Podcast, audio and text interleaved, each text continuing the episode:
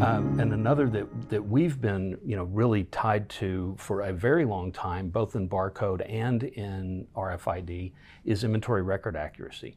As I mentioned, you're in the you're in the brick and mortar store, you're shopping the item that's in front of your face. Yeah. Right? You know it's there, you know it's available, you know it's a good quality. Uh, in the online world, anything in the omni-channel, you don't. You are actually shopping what the retailer thinks they have. That is the inventory records. In the barcode world, this, this shocked me when I first found out about it. Uh, we, we've had um, the ability to look at our clients' variances over many years. In the barcode world, if you're counting once or twice a year, near the end of that period, only 35% of your records are accurate. Only 35.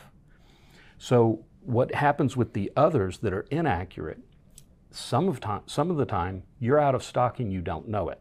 That's right. Some of the time you're overstock and you don't know it. Uh, and then there's the edge cases. So the out of stock, you know, you, you might try to sell that online when you don't really have it. And the other is the overstock where you don't know you can sell it online, uh, but, but you actually do have it.